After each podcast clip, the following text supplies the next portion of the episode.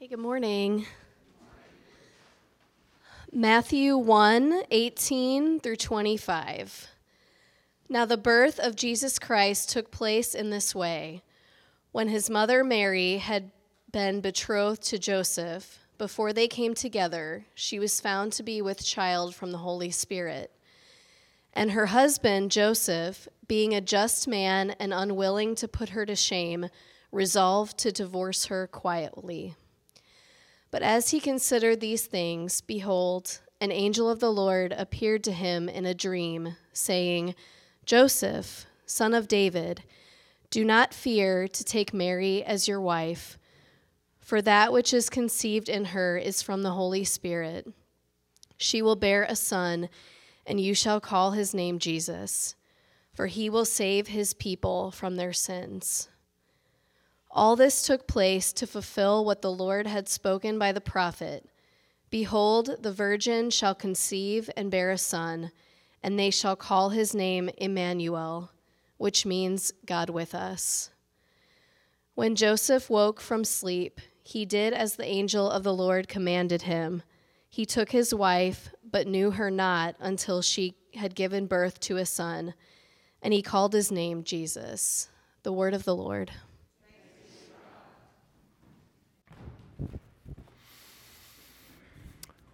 We uh, live in a world that is increasingly divided and polarized. So, whatever the issue is, whether it's um, conspiracy theories or uh, election results or climate change or racism or whatever it might be, it seems like nobody can agree on anything.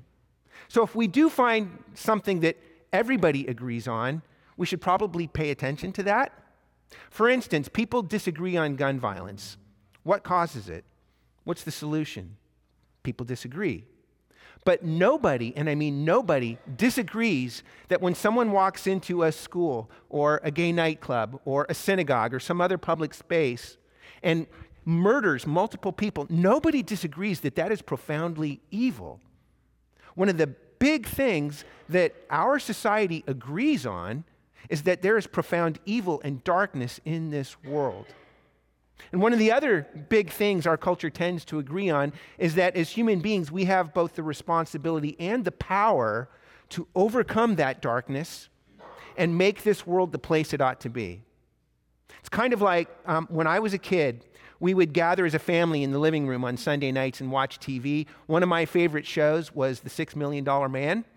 Um, yes. Children of the 70s, amen. Um, it's all about a NASA test pilot who crashes, and when they pull him out of the smoking wreck, his body is destroyed. But every week, the voiceover in the opening credits would say, Steve Austin, astronaut, a man buried alive. Gentlemen, we have the power. We can rebuild him. We have the technology. We can make him better, stronger, faster. Right.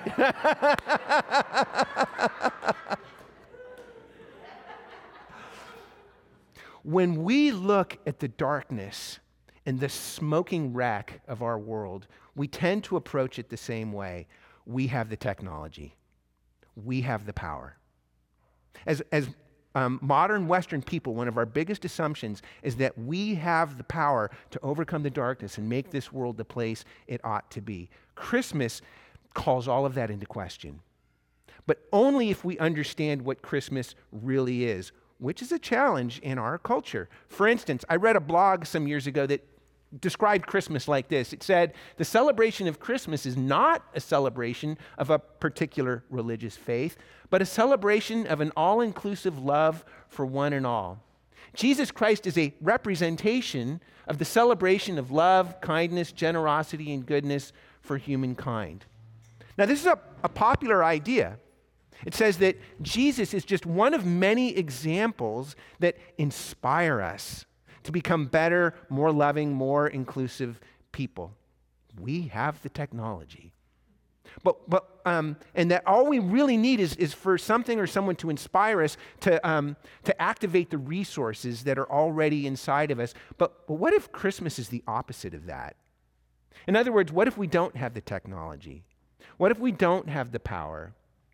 Or we could say it like this What if what we really need is not inspiration, but intervention?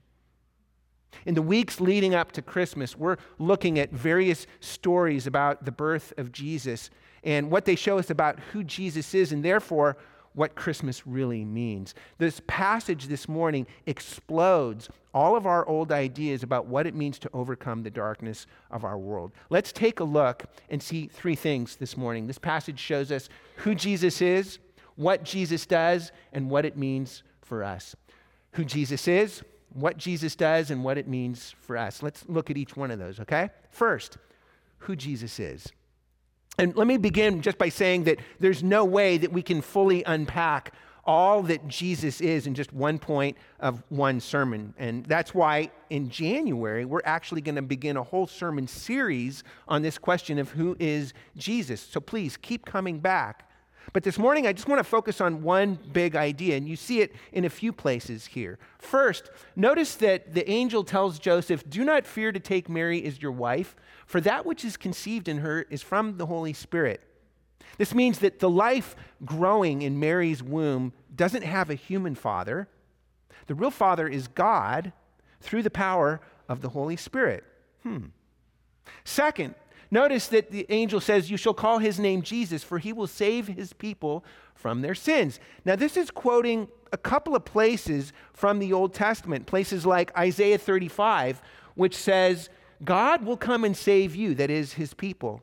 Or places like Psalm 130, which says, The Lord will redeem Israel from all their sins. Do you notice the similarity between all of these? Notice also that the angel substitutes the name of Jesus for where the name of God is in these verses. In other words, to say God will save his people and to say Jesus will save his people is to say the same thing. And lastly, just to make sure that we don't miss the point, Notice that uh, it says that all uh, that's happening here is to fulfill the words of the prophet Isaiah, which said, The virgin shall conceive and bear a son, and they shall call his name Emmanuel, which means God with us. Friends, Matthew, the gospel writer, is trying to tell us as clearly as he possibly can that Jesus is not just another human being. He's telling us that Jesus is God. Now, we need to camp out here for just a minute. Because it's at this point that many people would say, okay, we just abandoned the realm of history and entered the realm of myth. Many people would say, look, you know, the idea of the divinity of Jesus Christ, the, the church invented that hundreds of years after the historical Jesus lived on earth. But it's a myth, it's a legend, it's not history. Okay? But if we actually look at the history, what does it show us? For instance, there was a letter written by a, a, Roman official named Pliny the Younger. He wrote it to the emperor at the time, a fellow named Trajan. Um, and in that letter, this letter is dated about 110 AD, which is not hundreds of years after Jesus, it's roughly 80 years after the crucifixion. And in this letter, Pliny is asking Trajan for advice about whether or not he should continue executing Christians. And He says he's got a couple of Christian female slaves that he's been torturing, trying to get information out of them.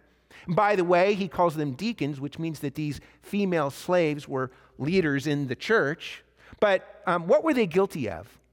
Here's what Pliny says in the letter The sum total of their guilt was the following They had met regularly before dawn on a determined day and sung a hymn to Christ as to a God. This means that roughly 80 years after the crucifixion, Christians were worshiping Jesus as God. It wasn't hundreds of years later. This is early. But we can go even earlier than this. This passage we just read from Matthew um, is telling us that Jesus is God. Most historians date the Gospel of Matthew to roughly 50 to 60 years after the crucifixion. But we can go even earlier than that. Most of the Apostle Paul's letters were written 20 to 30 years after the crucifixion. I don't know if you know this, but Paul in his letters will sometimes quote hymns that were being sung about Jesus, kind of like you or me quoting a song that was written in the 90s. In one of uh, his letters, in the Colossians, uh, one of the hymns he quotes says this It says, Jesus Christ is the image of the invisible God. All things were created through him. Friends, here's the point. Within just a handful of years of the death and resurrection of Jesus Christ. Orthodox monotheistic Jews did a complete 180 on their worldview and were worshiping a human being as God. It wasn't hundreds of years later. This is, this is not a, a or a fabrication of the church. This was there from the very beginning. And at this point, maybe some people would say, okay, so maybe the earliest Christians were worshiping Jesus as God. But Jesus himself never claimed to be God, except he did. And if you want to know where uh, and when, come back on January 8 when we begin our series on who is Jesus, and we'll do a deep dive in that question. But before we move on, let me just draw out a couple of implications of all of this. And the first is this I want to encourage you that when you open the Bible, you are encountering something that is historically reliable.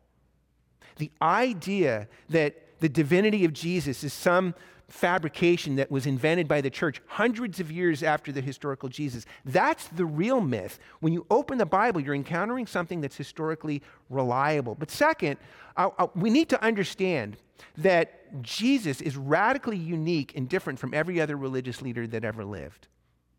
If you look at every other major religious leader, whether it's Buddha or Muhammad or Confucius or whoever it might be, they all basically said, here's how you find God.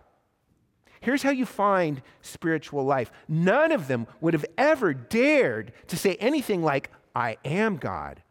I am the source of spiritual life. Only Jesus had the gall to say, I did not come to show you how to find God. I am God, come to find you. And listen, I understand how offensive this sounds in our pluralistic culture. You know, we say, no, no, no. All religions are equally valid ways to find God. So if you're hearing this and you're offended this morning, I want to encourage you that's a good thing because it means that you're actually beginning to wrestle with the real Jesus, with the, the historical Jesus, not the Jesus that's been invented by our culture. And that leads to our second point. We've just seen who Jesus is. He's God. Secondly, we need to look at what Jesus does. And we see it in verse 21. Uh, the angel tells Joseph, You shall call his name Jesus, for he will save his people from their sins. Now, if you weren't already offended enough by the idea that Jesus is God, this is giving you even more reason to be offended. Especially in our culture, which says that things like sin and salvation are primitive, archaic ideas that harm and oppress people. We need to get rid of those ideas. But we, can we dig just a little deeper? First, notice that um, when, when it says that Jesus will save his people from their sins, his people, in the immediate context, that means the people of Israel. They were very religious, pious, devout people. This is talking about what we would call good religious people. It's saying they need to be saved from their sins. So maybe you grew up in church. You've always followed God. You've never had um, a season of rebellion or a major moral failure in your life. You've always been a really good person. But this is showing you that you need to be saved from your sins. That, that, that we all need to confront the darkness that's in our own hearts. And if you ask, well, what is this darkness that we need to confront? Hold on to that question. I want to look at one more thing, and then we're going to come back to that question. What is the darkness we need to confront? But here's the other thing. Um, some of you might be here, and maybe you're not religious.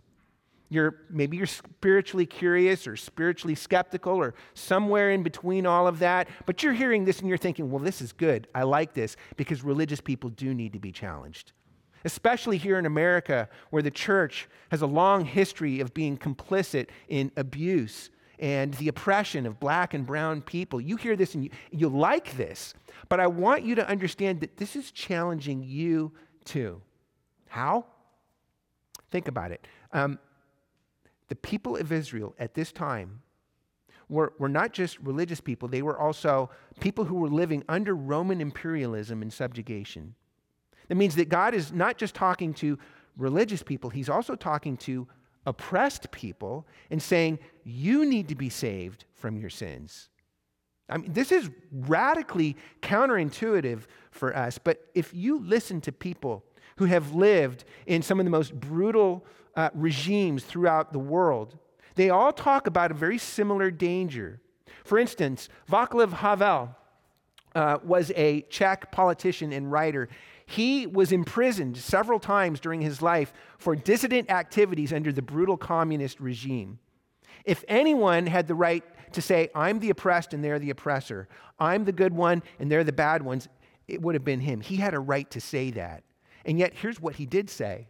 He once said, The line between good and evil did not run clearly between them and us, but through each person. No one was simply a victim, everyone was in some measure co responsible.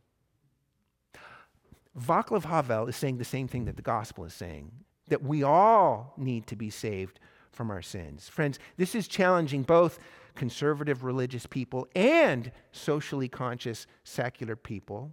It's saying that we all need to confront the darkness in our hearts. And now we can come back to that question what is the nature of this darkness that we need to confront in our hearts? Well, remember that the angel told Joseph that everything that was happening is in order to fulfill the words of the prophet Isaiah, which says this All this took place to fulfill what the Lord had spoken by the prophet, which said, Behold, the virgin shall conceive and bear a son, and they shall call his name Emmanuel. Now, here's what this means. Hundreds of years earlier, the prophet Isaiah had gone to the king of Judah at the time, a guy named Ahaz. Ahaz was afraid because some other nations were ganging up on him. And so he was trying to get um, the nation of Assyria, which was really the big empire of the day. They were like the big kid on the block. And he was trying to get them to help him defeat these other nations. And so Isaiah comes to him and he says, Ahaz, you're trusting in political and military power, but you should be trusting in God. But one day, a child will be born, the true king of Israel, and he will usher in a new kingdom, a new age of peace and wholeness and justice and flourishing for all the nations of the world. Don't trust politics, trust him. Friends, this prophecy about Emmanuel is God's way of challenging us to get beneath the surface of our external moral obedience and to look at the deeper trust structures of our heart. What are the trust structures of your heart? In other words, what do you put your ultimate trust in? That's what God is challenging us here to. In other words, do you is your ultimate trust is it politics or is it science or social activism or expressing your authentic identity to the world around you? Or is it your personal achievements and success? Or is it your looks or sexual love? Or is it being a really good, righteous person? Whether it's the religious version of that, like, well, I go to church, I tithe my money. Or maybe it's the secular version of that. Hey, I'm on the right side of history. I'm fighting for diversity, equity, and inclusion. Heck, I even recycle. Friends, we're, we're all somewhere in there, but wherever you're at, God is challenging us to stop trusting in those things and to start trusting in Him. This is God's way of saying, You don't have the technology, you don't have the power, you can't save yourselves, but I can. Will you let me?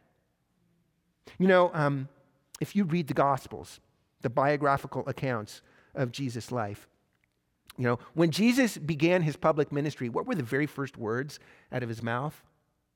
Jesus had the audacity to tell both deeply religious people and unjustly oppressed people that they needed to repent because they couldn't save themselves from their sins.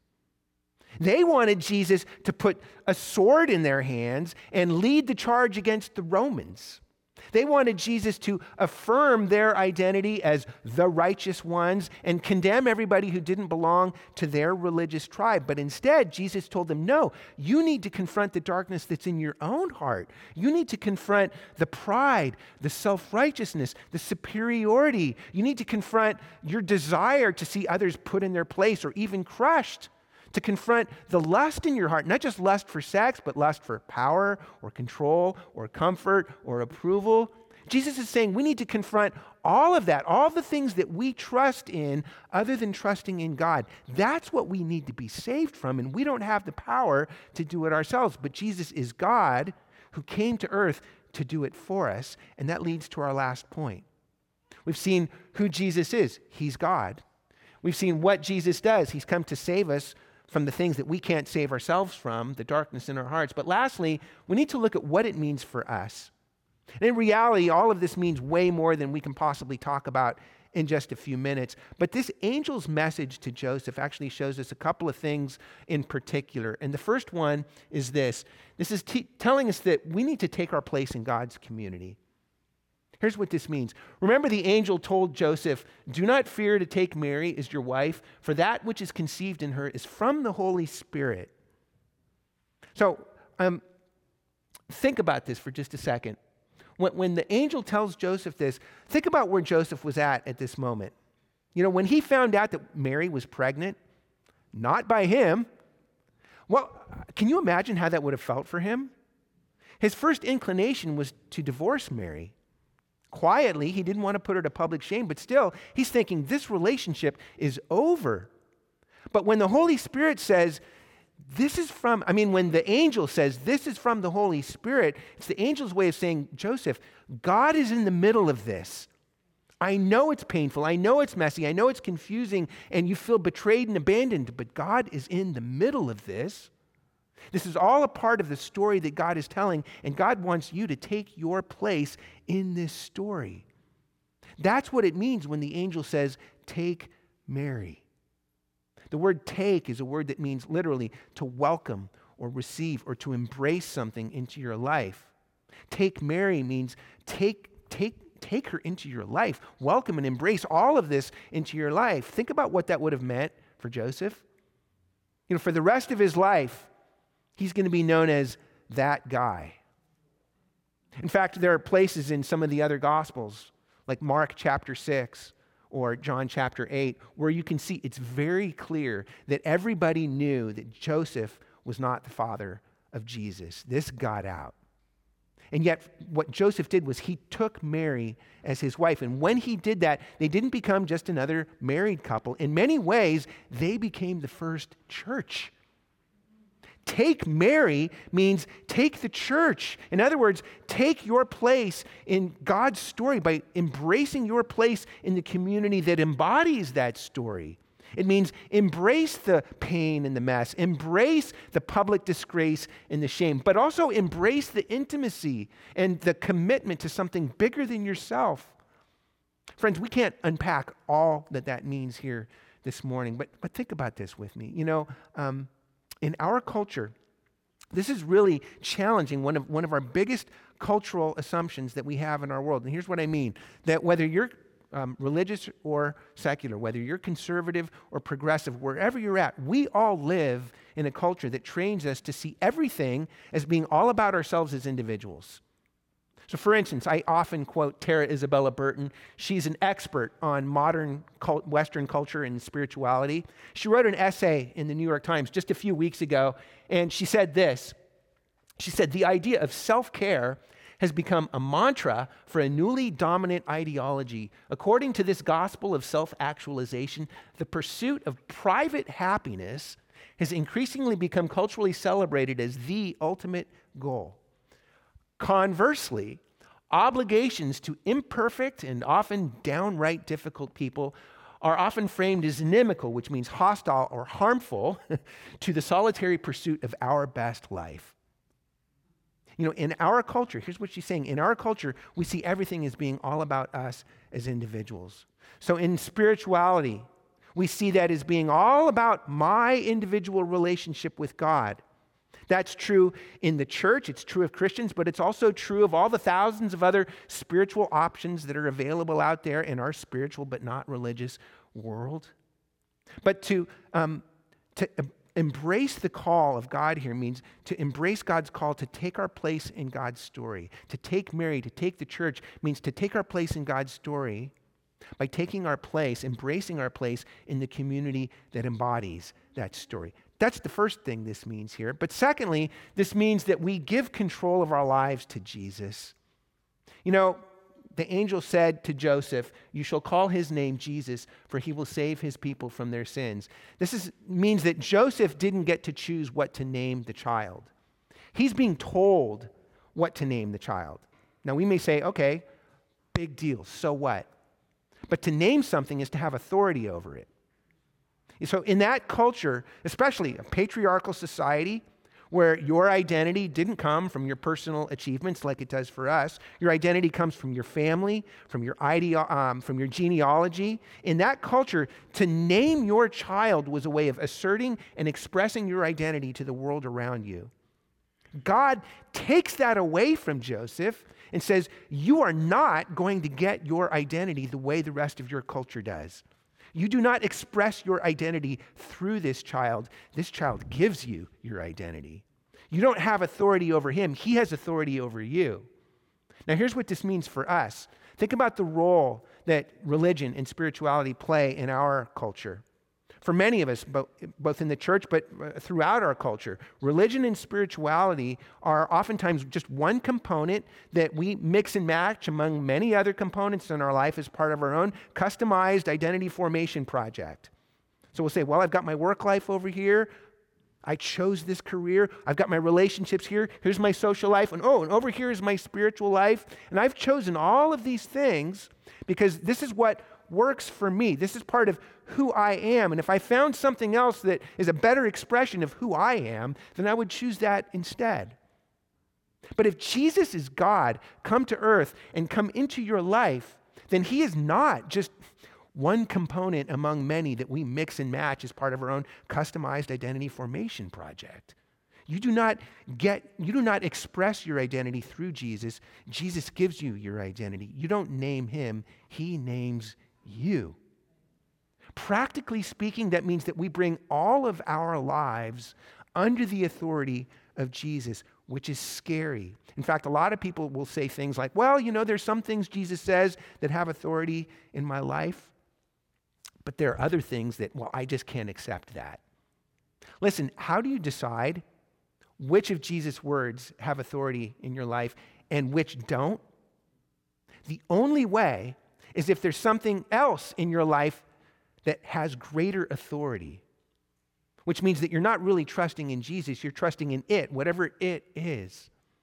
Listen, I, you know, I understand, believe me, how scary it is to contemplate the possibility of surrendering every aspect of your life to the authority of Jesus. That is scary. But let me ask you this question. You know, here's the thing you've already given your life completely to something. Something has ultimate authority in your life, and you've given your life to it. Let me ask you the question how is that working out for you? Is it delivering all of the peace and fullness and wholeness and prosperity and, and flourishing that you really long for? And if it's not, why not give Jesus control of your life? You can always take it back. What would it look like to give Jesus that kind of control in your life? Friends, the only way that we can take our place in God's story, take our place in God's community, and, and take our hands off our life and give God control of our life is if we see that all of that is something that Jesus has already done for us. And here's what I mean think about this with me. You know, Mary in this scenario, she really had no choice. She's pregnant, she's having this baby. She doesn't really have a choice, but Joseph has a choice here. He didn't have to do this. Joseph chose to embrace the pain and the mess. He chose to embrace the public disgrace and the shame of everything that this would have entailed for his life. He chose to do it. And if you think about it, you realize that in many respects, Jesus is like the ultimate Joseph because Jesus didn't have to come to earth, he chose to do it. Jesus chose to embrace the pain and the mess of the cross. He chose to embrace the public disgrace and the shame of the cross. You know, um, people sometimes will portray the cross as cosmic child abuse. Have you ever heard that? As though the Father, God the Father, was inflicting some kind of punishment on an, on an unwilling son. But if you read the Bible, you will see that God the Father, God the Son, and God the Spirit were in perfect agreement on this. God the Father said to, to God the Son, Jesus, He said, Take them, embrace them, embrace these people. And Jesus said, With all my heart. Friends, the only way that we can take our place in God's story, take our place in God's community, and take our hands off our lives and give control to Jesus is if we see that on the cross, Jesus took us. Jesus loved you so much that he embraced you. He embraced you by opening his arms wide, wide enough to nail them to the cross, so that he could embrace us, even though it meant giving up control over his life. Friends, there is nothing more out of control than having your hands and your feet nailed to a cross. And yet, Jesus embraced all of that so that he could embrace you. Jesus took our sins so that we could receive his salvation. He took the public disgrace and shame of the cross so that we could receive his honor and glory. So that he could give us a name and an identity that lasts forever. Take your doing in this world by embracing your place in the community that embodies that story. Give Jesus over your life. There is nothing scarier than that, but friends, there's nothing we But God does. Let him wield it in your life. You will never this morning for choosing us, for loving us, for coming to earth and saving us in the person of Jesus Christ. Lord, I pray that you would um, be more and more powerfully at work in all of our hearts, Lord, wherever we're at with Jesus, whether we've been following Jesus for decades or, or, we're still not sure what we think about Jesus. Or maybe we're sure we think it's all a sham. But Lord, wherever we're at this morning, I pray that you would get ever more deeply and powerfully at work in our hearts to help us confront the darkness that, regardless of what we believe, still remains in our own hearts and lives. And I pray that you would especially strip us of the illusion that we have the power to overcome the darkness in our hearts and in this world and make this world the place it ought to be. Help us to see Jesus, the real Jesus, not the invention of our culture or the invention of other people, Lord, but the true Jesus who came to earth, God in the flesh, God with us, who died on a cross and rose from the dead so that he could save us and deliver us, not just from our sins, but could rescue the whole world and make this world the place that you created it to be. For we pray all of these things in Jesus' name. Amen.